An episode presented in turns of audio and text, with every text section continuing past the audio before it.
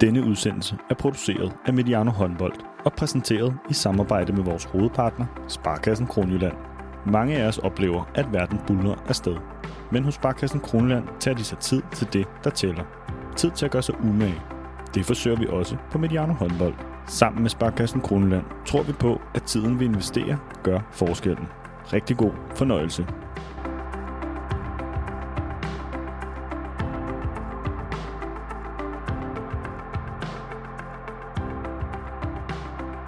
Velkommen til Mediano Håndbolds store optag til kvindernes VM-slutrunde.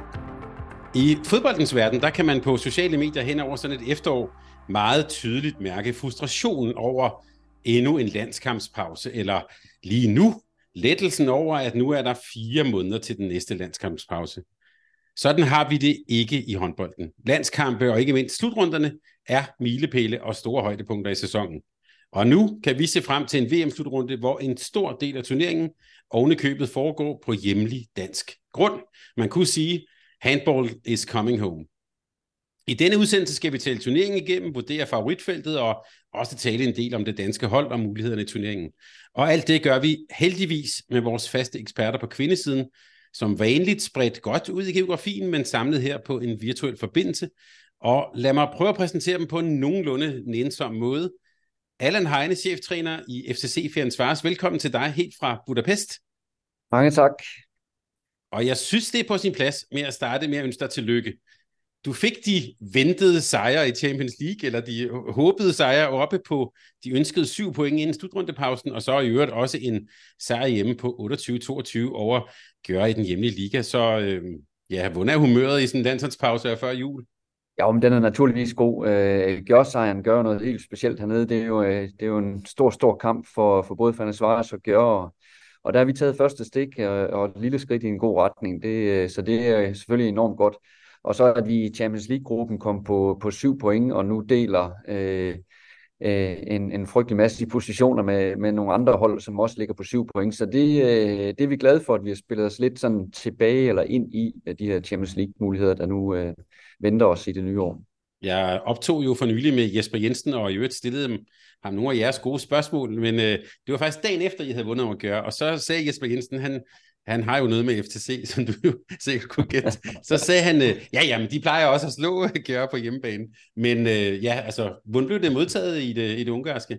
Ja, altså plejer og plejer, det, det er da rigtigt. De har de sidste to sæsoner vundet øh, over gør, og det er, jo, det, det er jo altid sådan, at øh, de kampe lever jo deres eget liv, og øh, om man spiller øh, her i, øh, i, øh, i vores lille Frati hal, og, eller om man spiller i, i Gjørs store hal, altså der er selvfølgelig forskel på, om man spiller ude og hjemme, og sådan er det også, og sådan skal det være. Øh, men der er tryk på, og øh, kampene kan hurtigt vende, og det så man også i den kamp, vi spillede mod i Gør, at vi egentlig var var i fin kontrol i specielt første halvleg, og så gik der jo nærmest kun en 3-4 minutter anden halvleg, og så, så var de nærmest med igen, inden vi, vi kom tilbage på sporet. Så det er, det er nogle helt tætte kampe, og vi er bare enormt glade for, at vi, øh, vi trak sejren. Allan, vi skal jo tale om VM og om slutrunder, så øh, lad mig starte med at stille dig et spørgsmål, som jeg også vil stille de to andre deltagere. Nemlig, hvad er dit bedste sådan øh, minde om eller fra en slutrunde? Jamen, øh, da jeg var, jeg, jeg tror det, det, der må du hjælpe mig lidt historisk, men jeg tror det var i, øh, i 96, der havde, var, havde Danmark hjemmebane i EM, øh, er det ikke rigtigt? Øh, jo, jo. Og, Spillede også i Herning og, i den gamle Ja, netop, og det var i messecenteret der, og der, mm. der var jeg på plads, da Anja Andersen, som jeg husker det i hvert fald, laver det mål her, hvor hun lader, som om hun skyder den mellem benene, men lægger den over egen skulder. Øh, og så, så det er det, der sådan er, er allermest tydeligt for mig. Jeg prøvede at google det her øh, forleden, øh, for lige at se, om jeg kunne finde det, og så lige være helt sikker på min egen hukommelse. Men, men det er i hvert fald det, der står klarest for mig. Det er det, det, det mesterskab der, øh, hvor Danmark jo også øh, endte med at, at gøre det relativt godt. Det var et godt minde. Jeg tror, jeg mener også, det var i Herning. Hun lavede også noget ude de spillede de indledende i Brøndbyhallen, tror jeg. Der tror jeg også, hun rendte rundt og, med ja. bag om ryggen og sådan noget. Så ja, det var, det var helt klart der. Godt minde. Jakob Andreasen, direktør i Silkeborg Vole, også velkommen til dig. Ja, tak. Hvordan har du det så med landskampspauser, nu du ikke længere er ligatræner? Jamen, jeg har det, jeg har det godt. Jeg synes, det er jo, det er jo dejligt, men øh, man har lidt ekstra tid til at kan følge lidt med i det også, og ikke selv sådan er fuldstændig helt smadret efter en, en lang opstart. Øh, så øh, jeg glæder mig rigtig meget til at kan, kan følge kampene, og også have lidt, lidt tid til at kan, kan nå at se det. Og hvis vi også tænker minder om eller fra en slutrunde, hvad, hvad, hvad, hvad springer så op for dig? Ja, altså det første, jeg sådan, det, det var nok, øh, det var nok, da jeg selv var afsted med, med det grønlandske landshold i Tyskland og, og spille slutrunde. Det var, det var, selvfølgelig, det var selvfølgelig en stor oplevelse, men, men nu ringede jeg lige til Anders Friis, der er afsted med det grønlandske landshold, og sagde, nu skal du også huske at nyde det, fordi jeg, jeg, jeg husker faktisk ikke ret meget fra selve slutrunden, udover det bare var masser af arbejde og masser af videoredigering og falde i med computeren på maven og Øh, der var ikke ret meget fritid, øh, så, så jeg nåede faktisk ikke rigtig at nyde det, selvom vi havde en fantastisk oplevelse. Det vender vi jo nok lidt tilbage til. Men ellers så, ja, så kan jeg huske, øh, det var sådan lige, øh, det var sådan bare lige en anden, der lige kom frem. Det var, det var da vi, da vi spiller, da vi er til OL med kvinderne, og der er slut, da man i finalen er i straffekast øh, konkurrence, der kan jeg huske, der stod jeg og filmede Stoholm med et håndholdt videokamera, som man gjorde i, i datidens håndbold, der jo træner i ikast på, på første divisions herreniveau. Øh, så den finale, den gik jeg glip af, fordi at jeg skulle filme en eller anden øh, sommerturnering, øh, hvor vi skulle møde Stoholm lidt efter. Så, så der er heldigvis sket meget med, med teknikken. Øh, og, øh, det er rigtigt. Jeg husker også, det var den der, det var sådan en, det var sådan ved frokosttid, eller sådan noget, man stod der. Det var sådan de der underlige tidsforskydninger, ikke? Øh, ja, mm. ja. Så, øhm, men det var, den, var, det var den måde, man, man øh, arbejdede med videoredigering på dengang. Der måtte man jo selv ud i hallerne og stå og filme dem, ikke også? Og, øh, men, øh, ja.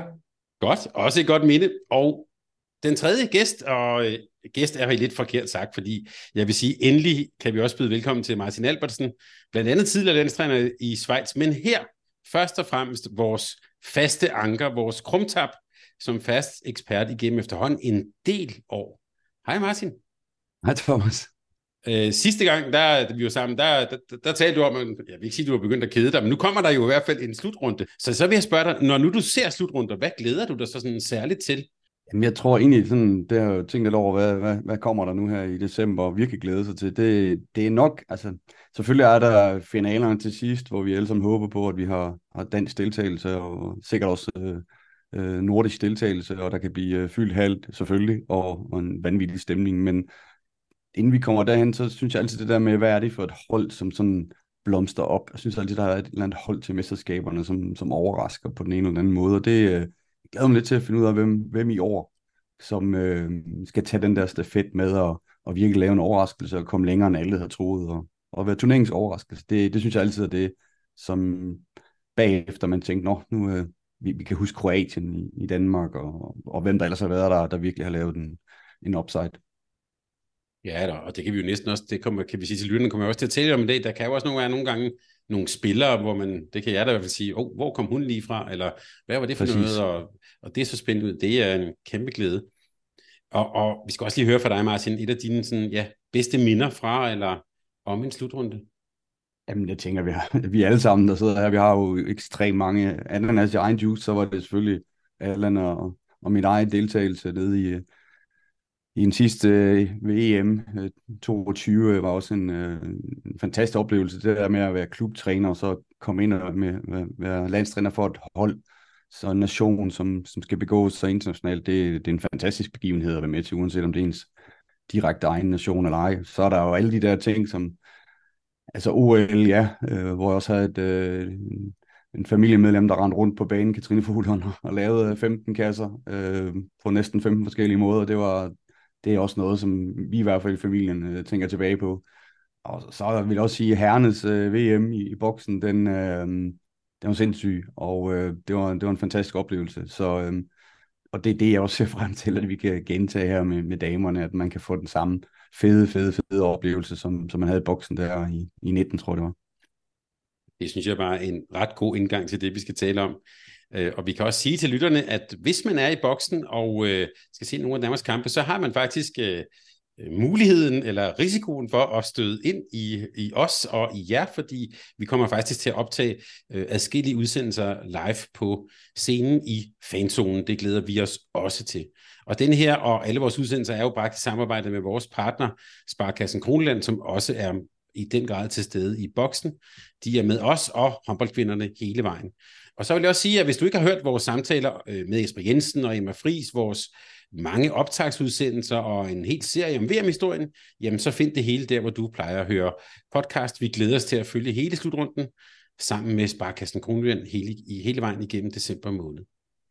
Og VM afholdes jo i hele tre nationer, Sverige, Norge og Danmark. med Danmarks puljer og de afgørende kampe i boksen i Herning. Det er det kvindelige VM nummer 26.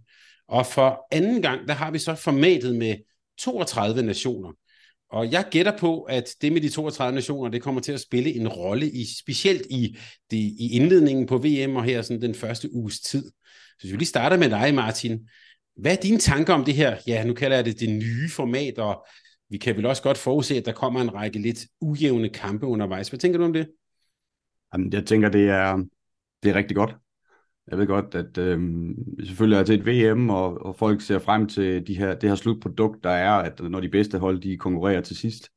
Men der er altså noget i, at vi får præsenteret øh, kvindehåndbolden ud over, ud over verden, og øh, vi får øh, ja, så mange verdensdele med som overhovedet muligt til at have interesse for vores sport. Altså, der er vi nødt til at, at se ud over egen næste i forhold til, at, at vi har måske øh, verdens bedste nation, men der er mange andre, som vi skal konkurrere mod, og kan vi få produktet til øh, ligesom at blomstre.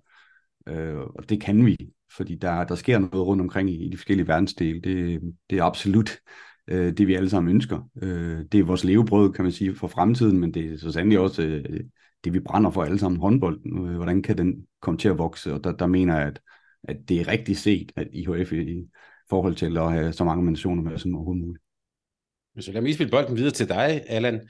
Når så Sverige slår Puerto Rico med øh, 48-10, og Hackman scorer 19 mål, eller Norge slår Iran 41-9, og så har vi så bagefter det her fælles foto. Altså, hvad er værdien i det?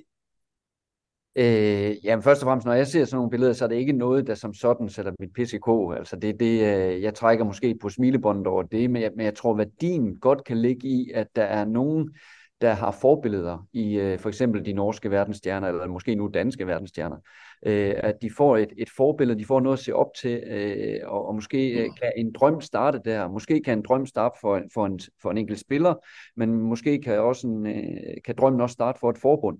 Og så er vi jo lige præcis der i noget af det, som Martin han taler om, det her med, at, at kan vi få endnu større konkurrence på øh, specielt øh, kvindehåndboldsiden, jamen så er det jo klart, at så, så vil sporten blive stærkere. Øh, så kan vi diskutere, om det bliver stærkere på toppen, men det bliver i hvert fald stærkere på bredden, og så bliver et VM jo endnu mere værdifuldt. Og, og, og hvis vi kigger på VM for, øh, for en 20-30 år siden, og så kontra nu, altså så, så må vi også sige, at, øh, at niveauet er jo steget, øh, også blandt, både blandt de bedste selvfølgelig, men også blandt de svageste, og også i og med, at man har udvidet selvfølgelig, men, men, øh, men jeg synes, det er, vi er på vej i en retning, og, og der må vi ofre os lidt øh, i et land som Danmark, øh, der har så højt et niveau på håndbold.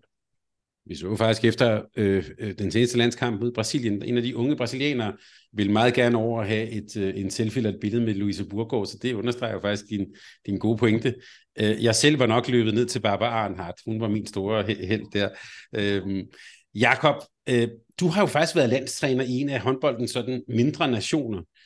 Den der udvidelse til 32 nationer og du må også godt øh, tale lidt om den forestående kamp Grønland mod Norge. Altså, hvad, hvad bliver det for en kamp, og ja, hele værdien og, og, og tanken om også at komme lidt bredere ud? Jamen, jeg, jeg øh, hylder det egentlig også. Altså, jeg synes, at øh, jeg synes, det er vigtigt, at når man spiller et VM, så repræsenterer man hele VM med, med alt det, der er godt, og alt det, der måske er knap så godt. Jeg synes, det er en meget forkælet måde at sidde over i lille Danmark og fryse, og så synes, at øh, nu, nu vil vi ikke spille mod Puerto Rico, fordi de er ikke ret gode. Altså, jeg, jeg synes niveau, jeg synes, øh, det, det er slet ikke en diskussion, man kan gå ind i. Altså det, det drejer sig jo om, at, at alle har, har plads til at være med, og så på et eller andet tidspunkt, så skiller man jo nogle hold fra, der så spiller President Cup. Og øh, øh, altså, nu lige den der norske kamp mod det grønlandske kvindelandshold, altså det, jeg havde jo seks år på herrene, og så efterfølgende brugte jeg så øh, fire år til at få, dem et, få et kvindehold tilbage i Grønland, og få lavet en, et hold, der kunne tage afsted til slutrunder og sådan noget, og, og, og Øh, allerede efter de to første år, der var vi faktisk, der kunne vi faktisk have taget til Kazakhstan, og sikkert også have vundet og, og spillet os til VM øh, sidste gang. Men, men nu er de så med, og så kan man sige, jamen Puerto Rico, Chile, øh, Grønland, det er jo måske de, de dårligste hold, der næsten er, er repræsenteret, og, og så kan man så kan man jo grine over eller græde over det, men, men for dem, der, for Grønland er lidt specielt, fordi det er sådan en lille nation, men når man kigger på lidt større nationer, nu kan man tage, da jeg var træner for herrene, der var USA jo en del af det sydamerikanske forbund, og det var jo, øh, det var jo øh, Brasilien, det var Argentina, og så var det Grønland. Og så vidste man aldrig, hvornår, hvornår øh, ti, hvad hedder de, øhm, øh, hvornår USA de, de ville noget. Når de ville noget, så gik der en 3-4 år, så var de bare lige så gode som, øh, som de andre nationer. Så kunne de slå Grønland på tre år. Og, og, og det er jo det, jeg synes, der er det gode ved det, det er, at, at nogle gange, så kan man få nogle nationer med, som, som man kan få til at flytte på sig. Og, og det er jo ikke helt ligegyldigt, der, når vi snakker om, at vi kan ikke forstå, hvorfor der ikke er så mange penge i håndbold, og hvorfor er det fodbold, de løber med det hele. Jamen det er jo fordi, det er en lang, lang, lang større sportsgren. Så vi bliver nødt til at, at gå nogle skridt for det. Øh, så så øh, hvis vi bare tager det forbund, vi sad ind i, der var både Cuba og, og USA, som var sådan nogle outsider. Når de var med, så var de pisse gode. Når de ikke var med, så, så, var de jo, så kommer Grønland så med en gang imellem til VM. Mm. Øh, så, så jeg synes jo, det er godt at have alle de der hold med, og så må man sige, så må vi jo, også små nationer, hvis det er Grønland og Puerto Rico, sådan, så må de jo ned i det President Cup og ligge og kæmpe om og finde ud af, hvem der er bedst dernede. Det var en god indgang, det vil vi simpelthen glæde os til, og jeg har faktisk også live set nogle gange President's Cup. Det kan faktisk være ganske, ganske fornøjeligt. Øhm, og der kan man også se den der, som, øh, som Martin var inde på, den der glæde ved håndboldspillet simpelthen. Altså den synes jeg også er ret tydelig der. Så øhm, godt, det vil vi også altså, glæde. Og, og hvis jeg sådan lige skal, altså jeg synes også, man, man kan sagtens snakke om de dårlige hold, men, men, men jeg mener også, at Danmark tabte til Angola på et tidspunkt, ikke også? Mm. Og, og da vi var afsted med det grønlandske landshold, der var vi, vi taber med tre mål til Brasilien. Og, og altså det ville jo have givet fuldstændig igennem i hele det forbund derovre i hvert fald, men, men nok også til et VM, at vi lige pludselig i Grønland skulle slå Brasilien. De, blev, de var i semifinalerne øh, to år før. Så, så altså, der vil altid være nogle hold, der kommer til at falde ud, og det grønlandske landshold, de kommer til at falde big time ud. Altså, det er bare en overlevelseskamp hver eneste gang, de skal spille. Men, men, men altså, det, det er, jo det, det, det er jo ligesom det, der følger med, når man vælger at sige, at alle skal kunne deltage, og det, øh, det, tror jeg, det tror jeg nu egentlig også, de fleste er okay med. Da truppen til VM blev udtaget, der optog vi jo en helt udsendelse om den danske trup og sammensætning og så videre. Og nu har vi så set dem spille her i weekenden mod øh, Brasilien. Allan, hvordan så du øh, de to kampe mod Brasilien? Jamen, jeg så dem med, med, man kan sige, med stor interesse i forhold til, at øh, nu er vi så tæt på, på slutrunden, og hvad er det for nogle opstillinger, Jesper og, og Lars gerne vil, vil se, øh, og så i forhold til, og, og selvfølgelig også at se, hvor, hvor var er Brasilien henne øh, i forhold til det her, og, og der må jeg bare sige, at Danmark, de så, øh, de så topklar ud. Jeg synes, der var nogle individuelle præstationer, som var gode. Jeg synes, der var nogle taktiske ting, som, som var spændende. Øh, så, øh, så jeg synes, at det var sådan et, et godt springbræt videre til, øh, til det her, der nu venter os i, øh, i december måned her. Så, så det har kun gjort, at jeg glæder mig endnu mere til at, til at følge VM øh, på afstand.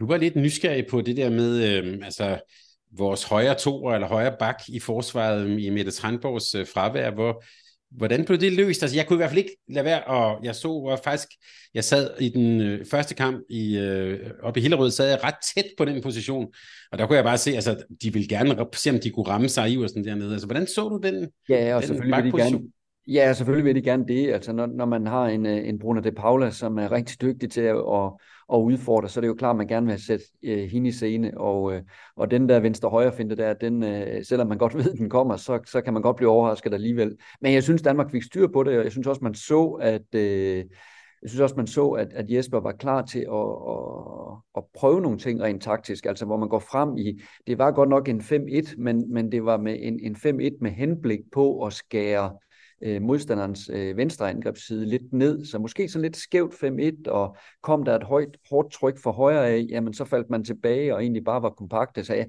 jeg synes, der lå et eller andet der, som godt kunne virke til, at der var noget, der blev gjort klar, at hvis man skulle møde et, et hold med en, øh, en rigtig, rigtig stærk øh, vensterbak, eller for den sags skyld øh, højre bak, hvordan kunne man så lukke ned for de ting der? Øh, så det, det glæder mig lidt, at, at, øh, at jeg kunne se, at der var nogle, øh, nogle ting i støbeskeen der. Og det med en god vensterbak, jamen øh, det skal vi jo. blandt andet, blandt andet det, det kommer nok, ja. ja, det kommer. Øh, Martin, øh, da jeg var besøgt Jesper Jensen, der fik jeg faktisk også, han var ikke helt afvisende over for de gode spørgsmål fra jer, som jeg bragte videre til ham. Blandt andet øh, om det her med, med 7 mod 6, men som du så også kampene sådan her, hvad er, hvad er du blevet klogere på, eller måske kunne jeg også spørge, er der noget, du sådan øh, undrer dig over, eller øh, stadig har lidt spørgsmålstegn ved? Nej, overhovedet ikke. Altså, øh, jeg så også, øh, øh, og hørte også svaret i øvrigt for inden, i forhold til Jespers kommentar til 2006. Øh, mit, det gik, sådan et spørgsmål gik lidt på også, om der var noget, der skulle bruges på Norge, fordi de havde førhen haft rimelig svært ved, ved det danske 2006. Så det venter vi med, men, men vi har set, at 2006 kommer i spil, og det er jo også en argumentation med, at man har øh, tankerne om at have nogle højre hænder øh, på højre bak position angrebsmæssigt i, øh, i nogle af kampene, og der, der vil man også gerne spille noget 7 mod 6. Øh, det, det, giver, det giver rigtig god mening. Og øh, ellers vil jeg sige, at lige nok det her med at spare sig op mod Brasilien, øh, altså, jeg er faktisk lidt skuffet over Brasilien, for at være helt ærlig. Og det er jo sådan mere sådan det atletiske niveau. Øh, der kommer selvfølgelig en De Paula, som, som vi vil altid nævne inden en slutrunde, og vi glæder os til at se hende. Men når man så kigger på de andre, øh, så er det faktisk øh, spillere, som ser ud til, at de, de sidder ikke i form. Og det, det skuffede mig helt vildt, når vi snakker om et VM. Jeg ved godt, de er kvalificeret til OL og kan tage det lidt mere laissez-faire, men altså, det er trods alt et VM, de skal til. Øh, jeg tror, at, de får det svært, hvis det er, hvis det er niveauet, øh, de går til VM med. Øh, og der, der kommer vi så også ind på, uanset hvad Danmark næsten har præsteret i, i det opgør. Nu prøver man med Sarjusen, hun er jo ikke, når vi snakker, det er jo ikke kun det Paula, det er jo sådan generelt, altså isolere hende øh, på hendes sidebevægelser, det, øh, det, vil, det vil rigtig mange venstre baks, der kunne øh, køre igennem på, vil jeg sige. Øh, nu fik vi prøvet dage, vi fik se i dag, og så skal man også have med, at Danmark jo både har Mie og Annemette øh, og så videre til at se ud og kigge på, på tingene, og, og det kan vi gøre, og så kan vi stadigvæk smadre Brasilien øh, faktisk øh, så meget, at det faktisk ikke kun, kun gik ud på, om vi kunne holde fokus i kampen. Og øh, det kunne vi øh, heldigvis i nummer to kamp bedre. Øh, det, det handler om, om at kunne stå i forsvar lang tid, fordi de spiller lang tid, og, og kan vi så også, når vi har bolden, øh, skille os af med den, så kommer i mål, øh, rent udsagt. Øh, for alt, hvad vi lavede, det, det, det blev næsten succes, øh, hvis vi ramte målet. Og så når vi får de andre med, øh, så, er det, øh, så er det vanvittigt forsvar, øh, som vi kan komme til at præstere, altså, som Brasilien vil have endnu sværere ved at komme igennem på. Jeg ser jo også, at Mie kunne være noget af det, der skulle overdække over for en De Paul og så mm. videre. Hun er en af, en af de bedste øh, på den position i forhold til hurtighed og så videre. Så øh, der var mange ting, som vi, vi kommer til at se til VM, vi ikke lige har fået set nu, Thomas. Og det, at vi så havde, ja, lad os bare sige, fire nøglespillere, Sandra Toftal, Mette Hansen, øh, Mie Højlund og øh, Line Havstad siddende ude i den sidste opgør, ja, på en måde kunne man sige, det var bekymrende, men skal vi bare sige, de spiller på fredag, eller hvad? Ja, de spiller på fredag. Ja, det gør de. Altså der er flere af dem, der har haft et, et hårdt program også, og det ser man også mange andre nationer, der har i de her sidste træningskampe her, at det, det handler lige så meget om at lige at få, få komme tilbage i rytmerne og sådan noget der. Altså der, der er mange, der pauser lidt øh, op øh, mod, øh, mod, mod de rigtige kampe, hvis man kan sige det sådan. Det er også noget nyt, Thomas, ja. altså at vi, vi kan tillade os det nu. Altså for nogle år tilbage, der ville man have spillet fuld ud, fordi at bredden ikke var på samme niveau, som vi ser nu. Nu ser vi den kæmpe bredde, at vi kan tillade os at have sådan nogle øh, topspiller til at se ud, og så stadig ikke præstere på det her niveau, det er jo, altså, det er jo et totalt sundhedstegn. Og Jakob, lad os så lige tale om nogle af dem, som så fik øh, måske lidt mere spilletid, og, og også bredden. Du er jo vores øh, selvudnævnte Julie Scarlione øh, ekspert her. Jeg blev et belært af en øh, italiensk kyndig i Hillerød om, at der er jo mange, der siger Scaglione, men hvis man er italiensk kyndig, så hedder hun altså Scarlione, så lad os prøve at holde, holde fast i det. Men når jeg lige tager fat i hende, så er det selvfølgelig, fordi det, hun ligger vores hjerte nært, men også fordi jeg synes jo, at hun jo faktisk hun fik jo minutter, og fik også vist, hvad hun kunne. Det samme kunne man måske sige om øh, Helena Elver. Så nogle af de spillere, der sådan, øh, måske fik lidt mere chance her, hvad, hvordan, hvordan så du det mod Brasilien? Jamen, jeg synes jo, det, det er dejligt at se, at de kommer på banen. Altså, jeg tror, øh, jeg, jeg altså, jeg ved ikke, hvor meget Elvert og Skagione, de skal, de skal spille, altså, men, men øh, jeg tænker i hvert fald ikke, at det er højre bak, der bliver hendes primære position. Det håber jeg da ikke. Vi håber, at vi skal se hende bump fra, fra venstre bak, jo, men, men hun Skagione kan jo mange ting, så, så det er jo, det er jo øh, om ikke andet, så er det bare vigtigt, at vi kan få hende på banen, og det er jo også fordi, som, som Martin siger, der sidder jo der trods alt nogle forstærkninger ude øh, og venter på at kan få lov til at fyre den af. Så det, at, det, at vi har så dygtige spillere, det, øh, det er jo bare fantastisk for, den danske, for det danske landshold, men også for den udvikling, vi går i møde, fordi hvis, øh, hvis Gagione, hun øh, kan tage et lille skridt ind, og allerede nu begynder at være en del af det landshold, der, kan, der skal performe, altså, så har vi jo, øh, så har vi jo bare noget, der, altså, Christina Jørgensen og hende ved siden af hinanden de næste, de næste mange år, så, øh, så ser det jo godt ud for dansk håndbold, så det er, det, det er skønt. Der skete jo et, noget, noget ret skægt i, i kampen i Hillerød mod, mod Brasilien, som jeg grinede meget af, fordi Skalione, hun havde jo en rigtig god dag på kontoret, og tævede også en bold helt ned i, øh, i, i det fjerneste målhjørne på Barbara Arnhardt. Så kort tid efter kom hun så igennem sådan på ydersiden på venstre bak, og ville så prøve at loppe på Arnhardt, og der kom hun bare op og sådan og lagde bolden ned, og det var ligesom hun sagde til hende, altså da jeg blev verdensmester på frit, der spillede du uni håndbold i Ry. Det synes jeg, der var sådan et eller andet meget fedt over det, synes jeg.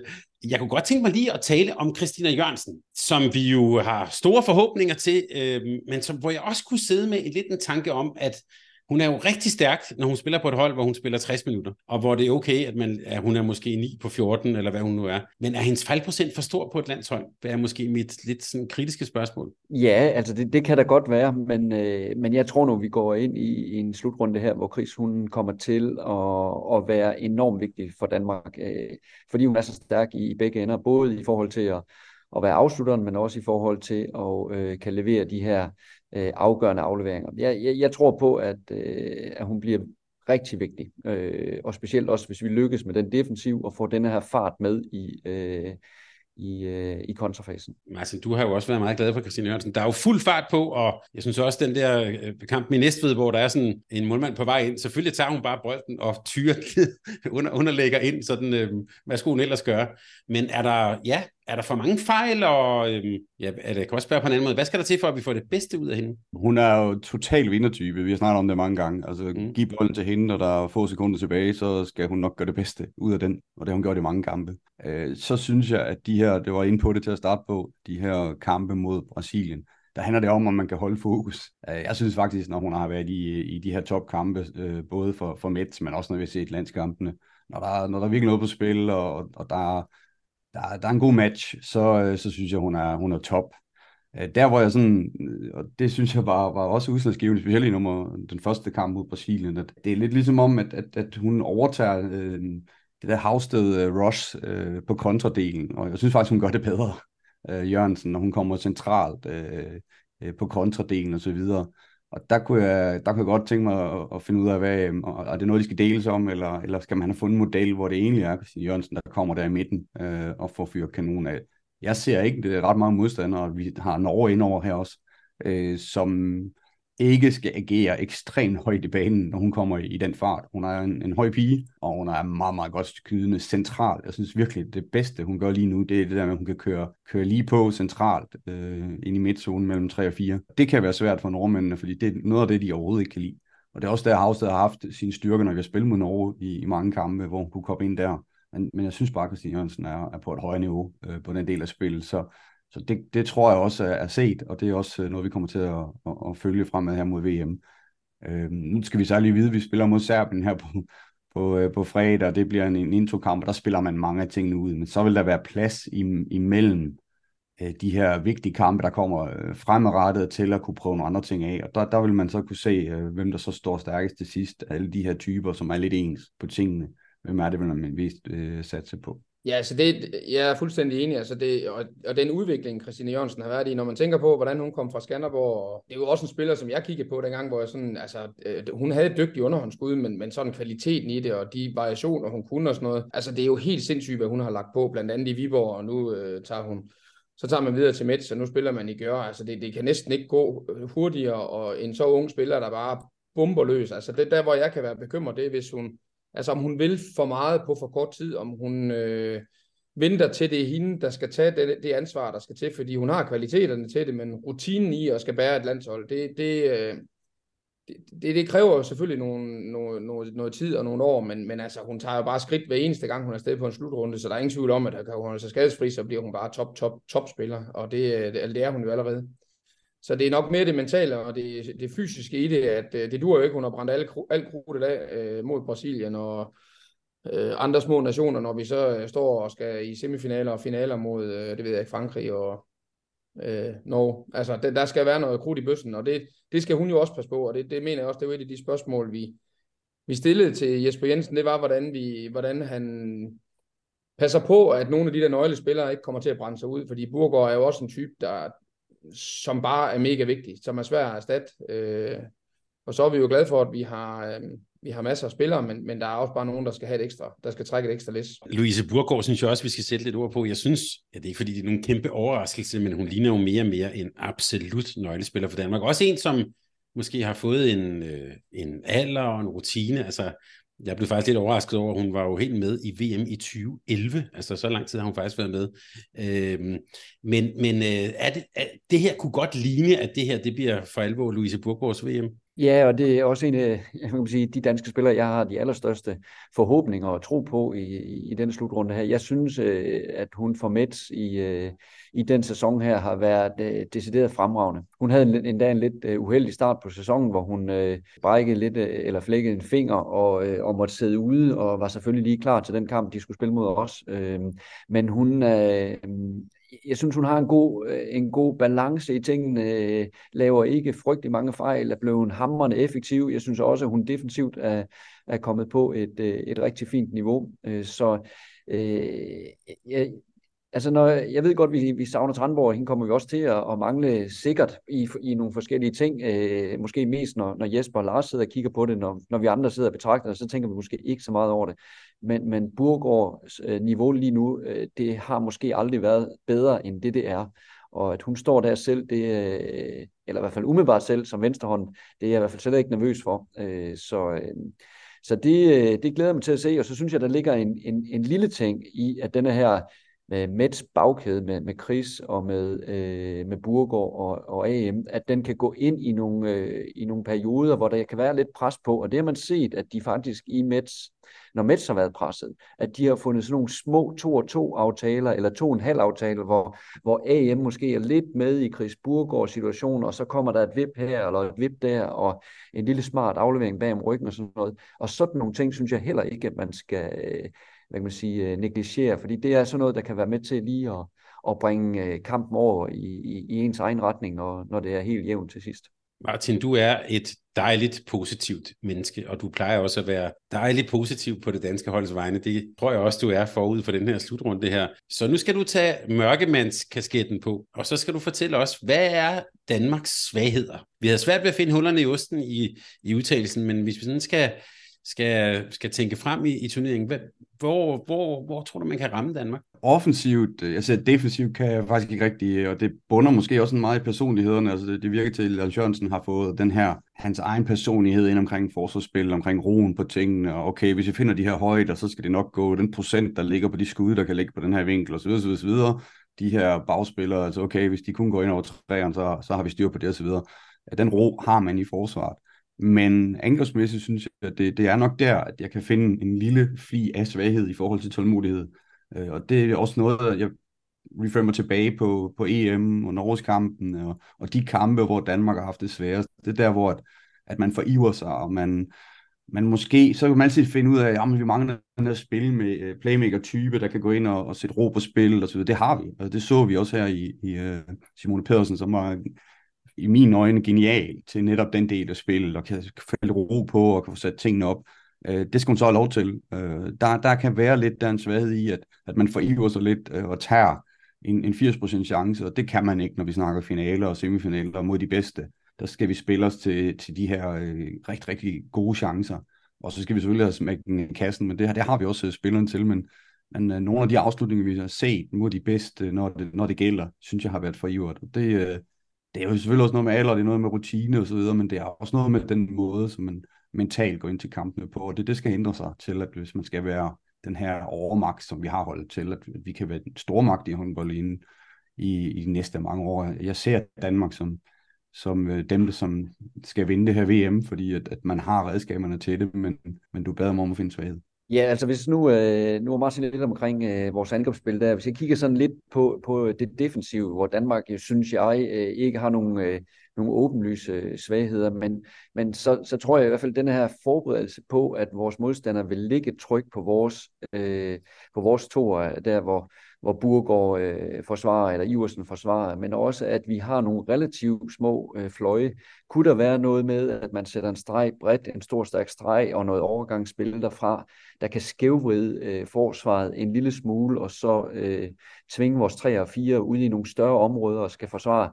Det, det, det er noget af det, jeg tror, vores modstandere vil gøre. Jeg, jeg synes, man så en lille smule, øh, at... Øh, at brasilianerne lykkes med at få, få skub, eller skrevet øh, forsvaret lidt, så, så vores øh, hvad kan man sige, normale zoner var lidt skubbet til, til, til højre, og, øh, og det skabte lidt, lidt øh, uroligheder centralt. Men det er meget, meget, meget små ting, men det kunne godt være de største nationer, altså Frankrig, Norge, øh, ja, og så videre, at, at de vil kigge på sådan nogle ting der, fordi øh, jeg, jeg, tror, man er nødt, man er nødt til øh, et af at forsvare, men man er også nødt til at være god med bolden mod Danmark, ellers så får man den der kontramaskine lige direkte i smask.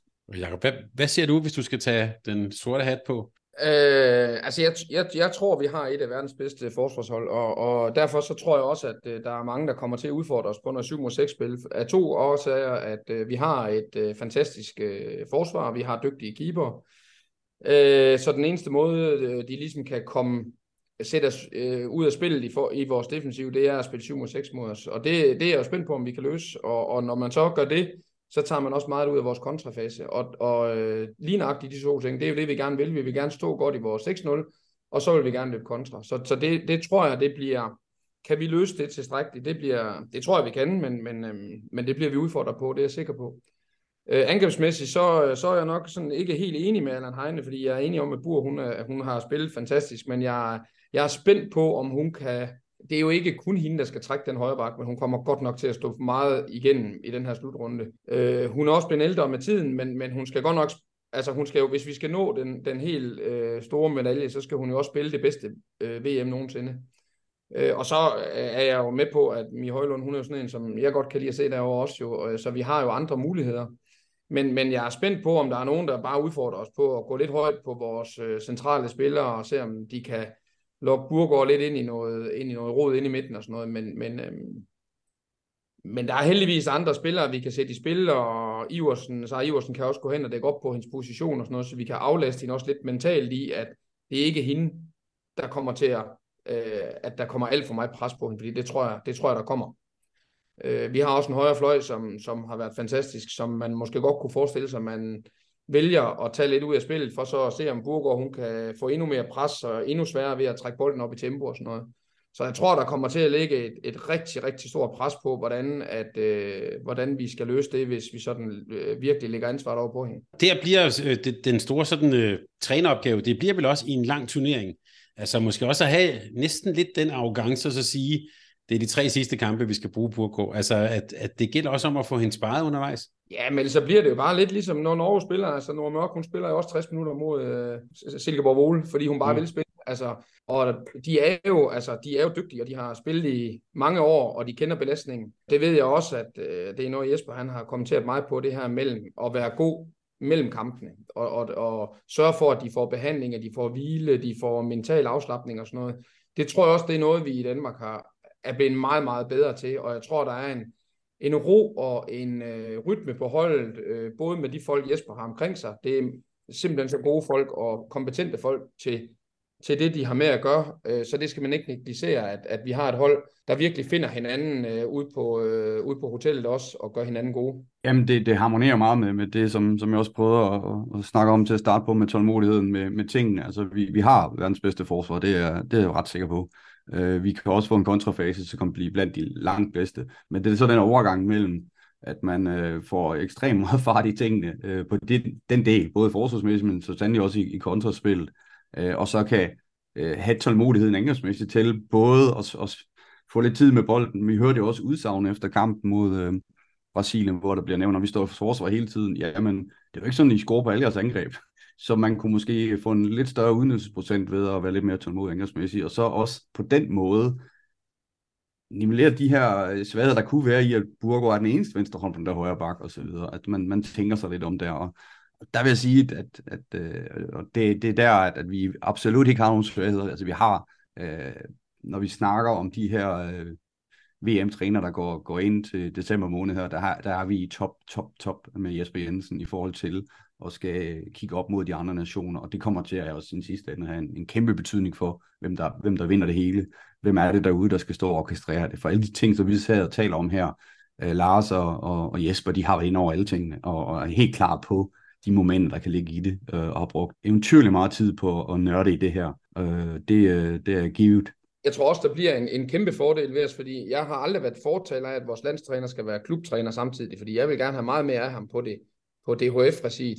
Men, men når det nu er, som det er, og alt er godt, så har vi også bare en, vi har en træner, som, som har været med i Champions League de sidste år, og kender jo spillerne, både fra slutrunderne, han har fået erfaring, han kender spillerne, han ved, hvad der foregår i omklædningsrummet.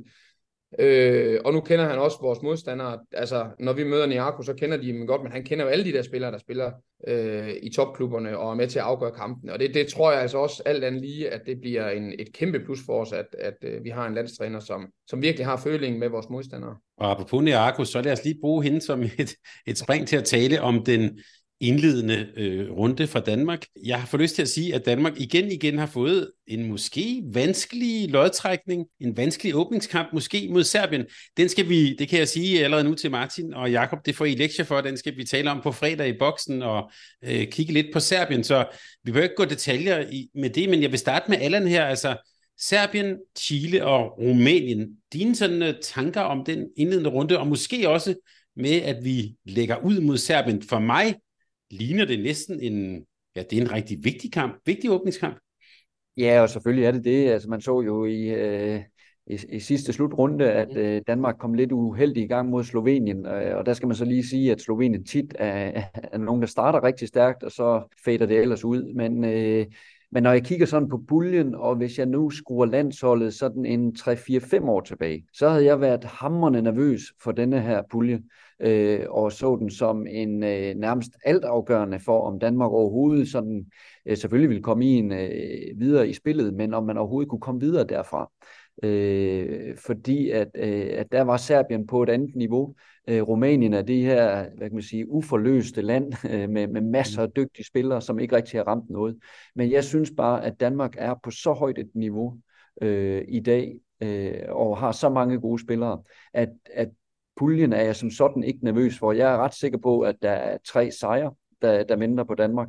Men, men selvfølgelig er det, øh, når man kigger på nogle af de andre puljer, øh, så er det nogle andre sådan, øh, mere navnestærkt, øh, hvis vi lige ser bort fra Chile i hvert fald, at Serbien jo, der, der tidligere har, har haft nogle, nogle rigtig, rigtig dygtige og store stjerner, øh, der måske øh, ikke er på samme niveau længere, og så er der Rumænien. Og hvis Rumænien rammer deres, øh, en, en peak performance, eller hvad man kan sige, i, i deres kamp mod Danmark, jamen så bliver det ikke bare lige for Danmark. Men stadigvæk så ser jeg, at der er et, øh, et niveauforskel på, øh, også på Rumænien og Danmark, og også en kamp, Danmark skal vinde. Ja, for det er jo ikke ligesom uh, gruppe H, jeg står og kigger på her. Holland, Tjekkiet, Argentina, Kongo. Altså der synes jeg, at vores er, er, er noget mere sådan uh, kompetitiv. Ja. Jeg, jeg synes ikke, at uh, den er så hård, som, som vi vil gøre det til her. Altså jeg synes faktisk, at gruppe, gruppe F uh, er mere hård i forhold til uh, Polen, som, som stepper op lige nu, spiller, spiller rigtig godt senest her i, i Norge. Øh, tyskerne øh, er klar til det her VM. Japan har haft nogle øh, fantastiske kampe her op til, til VM, så det, den, den, den ville jeg have været øh, lidt mere træt af at skulle ind i, også fordi det er lidt mere ubekendte. Rumænien har jeg siddet og kigget på her i øh, weekenden øh, mod Schweiz og Østrig og Portugal, og øh, altså Niago har ikke en, en stor rolle lige nu. Øh, måske halvskadet, øh, spare hende lidt til hun skal til VM. Øh, og uden hende er det i hvert fald ikke et landshold, som vi på nogen måde skal frygte. Øh, individuelt, ja, masser af gode spillere, men, men taktisk formår man hverken defensivt eller offensivt at udkonkurrere Danmark. Det tror jeg simpelthen ikke på. Serbien er, er i opbrud. Øh, de 5, 6, 7 vil faktisk gå til bedste spillere er ikke med øh, i forhold til, hvem man kunne have på holdene. Øh, Allan Heine har selv en i, i Legic dernede, øh, Svia, øh, er ikke med, og, og sådan kan man blive ved. Og øh, det er lidt Benjamin hold, de, de stiller med. Øh, det kan gå godt i nogle kampe, men, men ikke til at udfordre Danmark. Der er de så langt væk. Øh, det kan blive sådan noget 15-20 mål sejr. Og Chile, ja, det vil jeg ikke engang snakke om i den, i den sammenhæng. Så nej, øh, det, det er faktisk en walk-over i forhold til en indledning, synes jeg. Tak Martin, det, det glæder mig, at du sætter det på plads. Og Allan, bare lige for os, jeg ved ikke, om det er nogen offentlig hemmelighed, men er det, er det sådan Balkan-uro, der er det omkring Serbien, eller hvad, hvad handler det om? Det tør jeg faktisk ikke engang at, at, at sige så meget om. Uh, altså, jeg har, jeg har kun hørt meget lidt uh, omkring, at uh, det, som Martin også siger, at det, jamen, det er en ny generation, og der, der er noget, som skal, skal løses, men det er slet ikke nu, at uh, man skal se Serbien som en del af, af noget specielt. Altså, det, det er mere, fordi der ligger noget historisk der, hvor vi kan huske, at Danmark uh, var i problemer. Jeg tror, det var i var det øh, slutrunden i Frankrig i, ja, ja, i 19 der, hvor, øh, hvor, hvor øh, Danmark øh, taber de faktisk til Serbien der, eller? Ej, de spiller, de spiller uafgjort 26-26, ja. tror jeg. Det der ja. at skyde på, på, på overlæggeren, var, ikke? Ja. ja, det var sådan, det var, øh, hvor, hvor, hvor man er i kæmpe problemer jo, og, men, men det var et helt andet hold, og Danmark er jo også, i øvrigt også et, et helt andet hold, eller i hvert fald et helt andet sted. Øh, så, øh, så jeg ser heller ikke det som, som det store problem. Jeg er mere spændt på den der Rumænien-kamp, hvordan Rumænien kommer på, og nu når Martin lige øh, også fortæller det omkring Niago, øh, som, som andre store øh, øh, stjerner på de forskellige hold har, har pauset lidt i de her øh, kampe her. Er det fordi, de i virkeligheden skadet, eller er det fordi, de har været igennem et hårdt program, eller, eller hvad er forklaringen egentlig? Der ligger nogle, nogle ubekendte der. Jakob, walk over blev der sagt. Altså jeg får jo tics, når jeg tænker Rumænien, Niago, Boksen 2015, ja. og apropos Katrine Fuglund, 15 mål af Neago i den kamp der. Altså det gør, det gør faktisk stadigvæk ondt, så jeg, jeg, jeg, jeg, jeg stoler altså ikke på Martin helt der på med walkover. Hvad siger din mavefornemmelse? Nej, altså jeg, jeg sad faktisk selv og så den, og det, det er en af de kampe, altså i boksen, og det er, en, det er nok en af de kampe, hvor der sådan, som, man sådan, som jeg stadigvæk kan huske, at det var imponerende, hvor meget en spiller kunne gøre, fordi det var jo mere eller mindre hende, og en til mod det danske landshold, og Øh, vi kunne ikke stå imod det, øh, og det var jo en kæmpe skuffelse. Altså, vi vidste jo godt, hun var god, men, men altså... Øh, så man kan jo selvfølgelig godt være bekymret, men jeg vil bare sige, at vi er jo et helt, helt, helt, helt andet sted. Altså, vi har en helt anden balance i holdet. Vi løb rundt... Øh, på det tidspunkt var der jo nye landstræner, og vi vil gerne ud og være mere offensiv i vores forsvarsformationer øh, og sådan noget, og der løb vi jo rundt ud over 3 meter og sådan noget, det kunne vi simpelthen ikke styre, og det var jo nogle tendenser, man prøvede af øh, under Claus Brun, og det, var, og det lykkedes jo bare ikke, men, men man forsøgte jo, og så var der jo bare uro i bussen, så, så der, var, der var mange ting, vi spillede mod, der var, øh, jeg synes, vi er et helt, helt andet sted, jeg synes næsten ikke, vi kan sammenligne de to landshold længere. Nej, det kan vi ikke. Altså, blandt andet Jago kan vi ikke sammenligne øh, fra den gang til nu i forhold til eksplosivitet, øh, hendes øh, atlet-tilstand er, er på et eller andet niveau, og så synes jeg, at der er sket det med Rumænien, at efter Thomas Ryde, som jo gjorde det genialt i, i, i den runde med, med holdet, svenske Thomas Ryde, som vi også har, har haft i Viborg i Danmark og, og vundet Champions League med, jamen øh, det er altså, der er sket meget øh, negativt i forhold til det taktiske, synes jeg, når man kigger på holdet, øh, og, og og den opbygning, der var øh, til det mesterskab. Der, der er lang vej. Altså individuelt, øh, som Allan også øh, sagde før, så er det et hold, som kan være med øh, på alle positioner, øh, men det hænger ikke sammen. Øh, det kan selvfølgelig gøre en kamp, men øh, nej, jeg tror ikke på det mod Danmark. Det må du stole på, Thomas. Det er jo derfor, det er jo derfor du er med her, jo. Du skal jo berolige mig også, så det, det er godt. Men så kan det være, du kan gøre mig mere urolig nu, så. Fordi, fordi jeg, jeg tænker så, nu skal vi, vi kommer jo så, øh, vi tillader os at gå, vid, øh, gå ud fra, at Danmark går videre, og der krydser vi så faktisk med den gruppe, Martin, som du præcis nævnte, nemlig øh, Tyskland, Polen og Japan, og der er Iran også i den gruppe. Og jeg havde lidt tænkt på, at øh, okay, det, det er en okay matchning, så det, vi, vi går over med dem. Men der hører jeg da lidt sige, at der skal, vi måske, der skal jeg måske ikke tænke walk over, men mere tænke, øh, ja, Tyskland, Polen og Japan, det er faktisk øh, tre skrappe modstandere i mellemrunden. I hvert fald, øh, når man kigger på den indledende pulje, så er det bare sådan, at når vi så ser længere frem i turneringen, så er der noget med, hvor mange ressourcer har de forskellige nationer osv. osv. Men i de træningskampe, jeg sidder og kigget på her, op til VM, der ser de meget skarpe ud, tyskerne. Øh, Polen, altså hvis man sad og så dem øh, her i, i weekend mod Norge, øh, jamen, så, så er det et, et hold, som, som kan gå ind og overraske meget på, mod, mod mange modstandere. Øh, Japan har haft nogle øh, vanvittige resultater.